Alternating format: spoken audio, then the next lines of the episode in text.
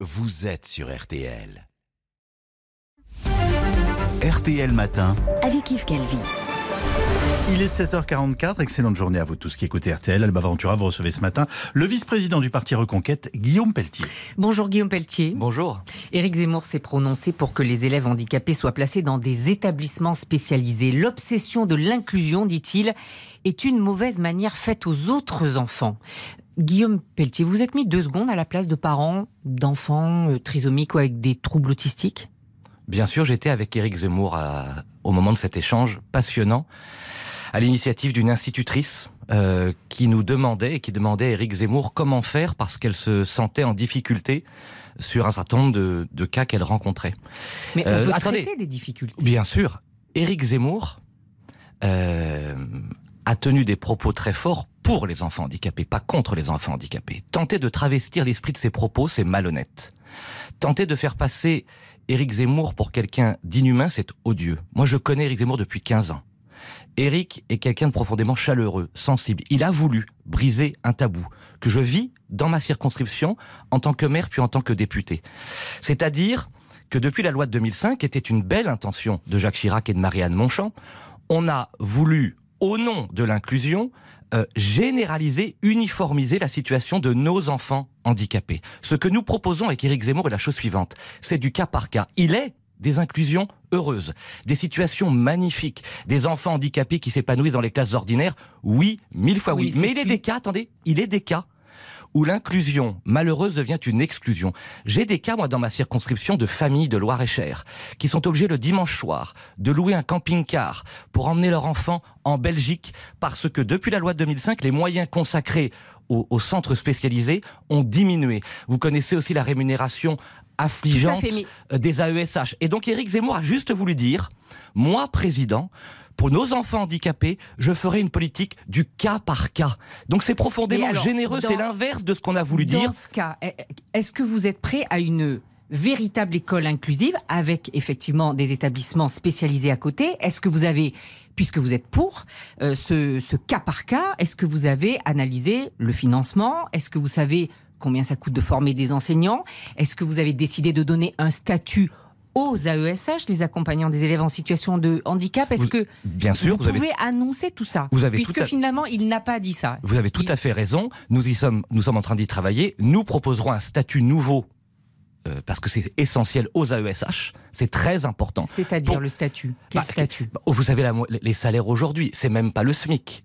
Euh, pour euh, ces femmes et ces hommes qui euh, portent cette vocation magnifique de s'occuper de nos enfants handicapés. Et surtout, permettre euh, euh, à chaque famille, euh, comme une forme de droit opposable, à chaque famille de trouver une place pour un enf- son enfant handicapé à l'endroit qui lui convient le mieux. Donc je le répète, oui aux classes ordinaires quand c'est possible Oui, et c'est bien bien sûr quand c'est quand elle est heureuse et euh, dans des cas particuliers de développement des classes euh, Ulysse ou le développement des centres spécialisés dont s'occupent, vous savez, souvent les départements dont je suis l'un des élus en Mais Loire-et-Cher. ça, tout le monde le partage, vous savez, Guillaume Pelletier. Simplement Ah, dire pas tout à l'obsession de l'inclusion est une mani- Alba mauvaise Ventura, manière faite aux autres. Alba Ventura, ça, si on- c'est une mauvaise manière de parler. Alba Ventura, si on est très honnête, il y avait un tabou euh, qui est en train d'être levé. Et je remercie Eric Zemmour et je peux vous dire, les milliers de messages magnifiques de familles, je pourrais vous les lire, depuis euh, 72 heures sont incroyables, qui disent merci de nous avoir entendus parce que à cause de l'obligation de l'inclusion, on disait que nos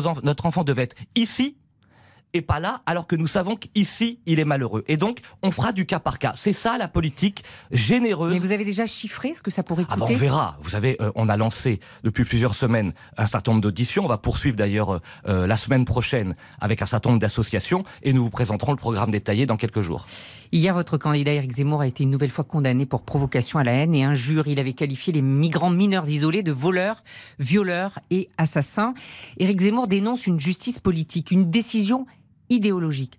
On peut donc tout dire, euh, Guillaume Pelletier? Vous connaissez la chanson de Guy Béard, Laquelle, dites-moi? La vérité.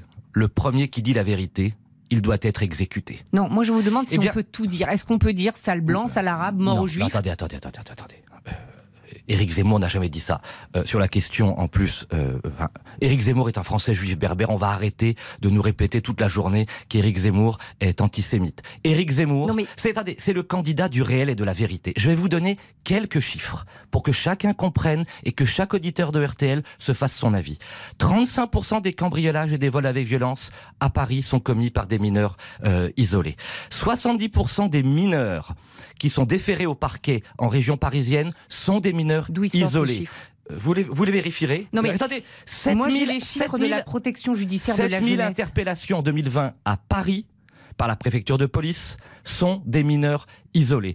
L'Association des départements de France nous rappelle qu'il y a environ 40 à 50 000 mineurs isolés en France, que ça coûte 2 milliards d'euros. Oui, il y a une surreprésentation de la délinquance dans les parmi les mineurs isolés. Et donc, nous dénonçons ces procès politiques qui visent au fond à, à museler le peuple français, à, à, à museler les sonneurs de toxins Guillaume et les lanceurs d'alerte. Éric Vous Zemmour, savez très et nous, bien- avec lui, nous ne nous tairons pas, nous ne nous soumettrons pas au politiquement correct, nous continuerons à dire, et là Mais je m'adresse à chaque... question de politique. Si. Vous mettez tout le monde dans le même sac. Pas du tout. Les chiffres de la protection judiciaire de Mmh. la jeunesse disent 10% des mineurs isolés sont des délinquants, des Mmh. drogués.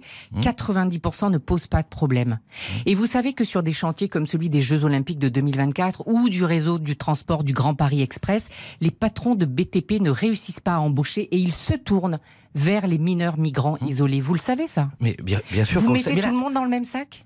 Mais Éric Zemmour, dans la même Tous émission... les mineurs isolés sont des violeurs, des Mais voleurs, c'est des pas du tout ce assassins. qu'il a dit. Il a précisé d'ailleurs dans la même émission avec Madame euh, euh, Kelly qu'il n'avait jamais dit que tous étaient.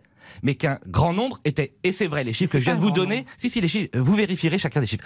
Plus largement, je lance un appel à chaque auditeur de RTL. Voulez-vous qu'on puisse continuer en France à dire que l'immigration est une menace? Voulez-vous qu'on puisse continuer en France à dire qu'il y a un lien entre l'insécurité et l'immigration? Voulez-vous qu'on continue avec Éric Zemmour à dire que notre civilisation est menacée par l'islam? Voulez-vous qu'on continue à dire que nous sommes fiers de notre histoire de 2000 ans d'histoire chrétienne. On en a marre du politiquement correct. Au fond, Éric Zemmour, c'est le candidat correct. de la vraie vie des Français. c'est ce que nous voyons au quotidien. Si, Que- bien sûr. On que est dans vous disiez qu'il y a un problème avec l'immigration, c'est une chose. Qu'il faut arrêter le robinet immigration, c'est une chose. Mais que vous mentiez sur les chiffres, Ah, je ne ou mens que vous disiez que tous les migreurs, euh, les migrants Alba isolés, Ventura, isolés j'ai donné sont des trois voleurs, des chiffres voleurs, clés des assassins, et je la vous même invite chose. très précisément à les vérifier à l'unité près. Une question encore, Guillaume Pelletier. Vous appelez vous aussi à la démission de Jean-Michel Blanquer? Non, moi, je, c'est polémique. Ça, ça, c'est du hors sujet. Ça, c'est pour nous détourner de l'essentiel. Euh, qu'est-ce qui est en train de se passer? Euh, euh, Emmanuel Macron s'est trompé. Hein, J'écoutais l'émission euh, d'Il Calvi euh, hier sur euh, une autre une autre chaîne avec toute cette analyse dans un tombe d'invités. Il a il s'est trompé dans l'anticipation. Donc Sur moi je demande je demande à Emmanuel Macron ce matin d'avoir le courage de reconnaître qu'il s'est trompé, de démontrer qu'il n'a pas utilisé la crise sanitaire à des fins politiques et donc d'abroger dans les meilleurs délais le pass vaccinal. Parce qu'aujourd'hui, l'Espagne est en train d'ouvrir, le professeur Com et tant d'autres médecins reconnaissent qu'Omicron est très contagieux mais peu dangereux. Il faut consacrer nos efforts sur la vaccination des plus fragiles, les 400 000 Français de plus de 80 ans qui n'ont pas accès à la vaccination. et pour le reste, une décrue, c'est ça que voilà. vous Et pour le reste, laissez tranquille les Français. Redonnez-nous de la liberté, les familles, les enfants, les professeurs. Là est l'enjeu. Merci Guillaume Pelletier. Merci beaucoup. Et l'intégralité de l'entretien est